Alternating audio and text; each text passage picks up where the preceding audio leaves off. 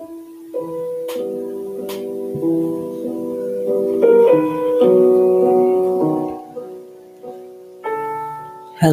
my name is Diego Alejandro Parras Ruiz, and today I will be speaking about the docu-series Three Wives, One Husband, specifically from the psychology point of view.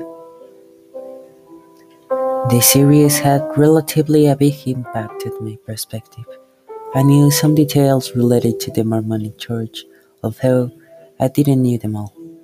For what I investigated, Mormonic Church eradicated several types of polygamy a long time ago, albeit some peculiar branches of the church, such as this one, stayed with it.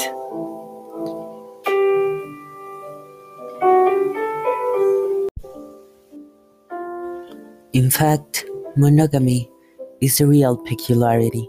Several studies have shown that Polygamy is the real nature of the human being. The problem with this polygamy is that we fall in the abyss of sexism. In this point, the man becomes a parasite that constantly drains vitality and freedom from women and from himself. But the main question we have to ask is why? Why does women and male allow this? Well, one phrase solves this question. Be fruitful and multiply and replenish the earth. We can analyze this phrase from three perspectives the religious perspective, the woman perspective, and the man perspective. Let's start with the religious one. Man is overwhelmed by his own freedom. Reason sustains his life, but without reason in life, life loses sense. We are vagabonds in the well of our own freedom, which restrains us. We are lost in ourselves. But by analyzing humans, we are able to see that their consciousness searches certainty and causality amidst the chaotic and unfathomable world. Human desire certainty, comprehension. Sorely, by analyzing the things under the aspect of eternity, we can see that nothing has sense, and simultaneously, everything has sense. We are a paradox in ourselves. That point is where religion comes in. Be fruitful and multiply and replenish the earth. It fulfills human desire to be more and to be part of something bigger than himself. It gives a reason and a certainty that hides the fragility and frail qualities of our existence and being. A sense, a reason, liberate us from our liberty by imprisoning us. But at a certain point, we become a parasite that transforms religion to our desire. And religion becomes a parasite to our being.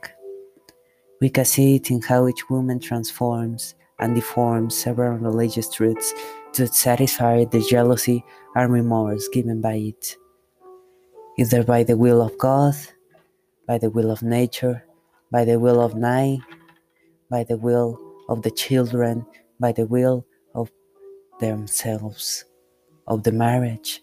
We are parasites of ourselves the same applies to men who is playing to be God. They sacrifice their liberty in order to let their desire live, eventually transforming that existence and that sexist relationship to an obsession, transforming those persons into a bunch of desire that needs that illusion for maintaining their own one. If man was God, he would create a kingdom with all of which he lacks, but would forget all of which he has. The same happens to this man. He gives all he has to his children. He gives them life. He gives them passion. He gives them time. He gives what he lacks life.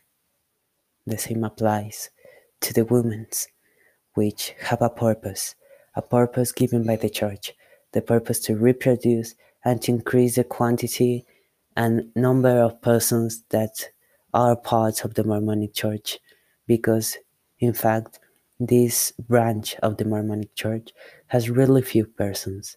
We can see it in all the phases of the documentary, especially in the phase where Enoch is the one who baptizes his own sons. They lack priests, they lack people. They need people to repopulate the earth with their own teachings. They need to survive. They give the desire. And Enoch sees in his own voice a reflection of himself, a reflection of what they taught him at his, at his age.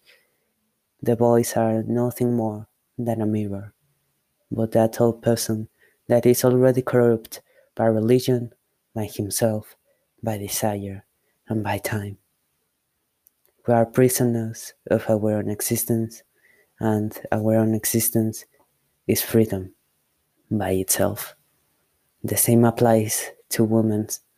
Women give what they lack. They give life, but they lack itself. They try to make excuses, believing that those excuses will save them, will save them, a reason for saving them of forgetting, forgetting their situation, either by the will of God, by satisfying nature, by satisfying their children, by the several gifts Enoch gives to his wives. They have a reason and they create one, but finally they are transformed into an obsession. They become the obsession and the obsession becomes themselves they finally die, giving birth to this desire,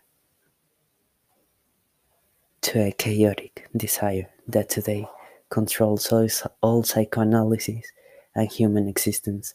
They are prisoners by their own hand. They are prison. They are the prison, the prisoners, and the ones that thought to go out and to be free. They are in a paradoxical circle a vicious circle that, for what it appears, will continue in human life until time dies. Finally, by speaking about those families that have migrated to Mexico, we can say that it is the same thing if we remove them or not, if we make more regulations for the polygamy or for monogamy what still will remain throughout the centuries, what still will carcome humanity throughout time and the corruption of itself, is the search for reason. If people doesn't learn that the world is irrational by itself and that reason is no more but a mechanical tool used for foreseeing the future, they will not learn that their existence doesn't have a reason. What has to change is the people, the mind, and their search for desire.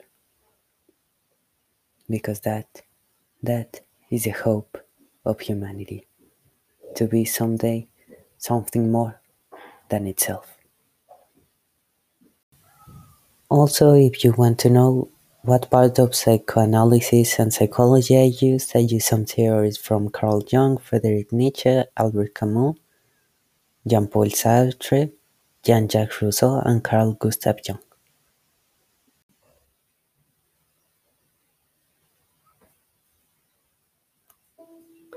And just as a final commentary, what shocked me the most about this documentary was not the polygamy nor the culture, but the names they have.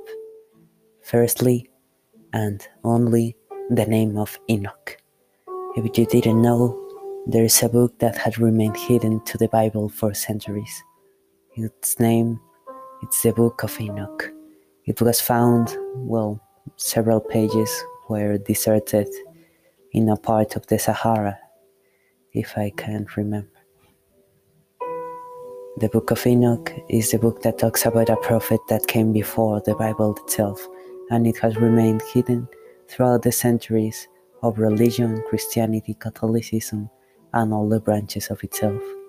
So it really is a peculiar aspect that that person has a name. Thank you and goodbye.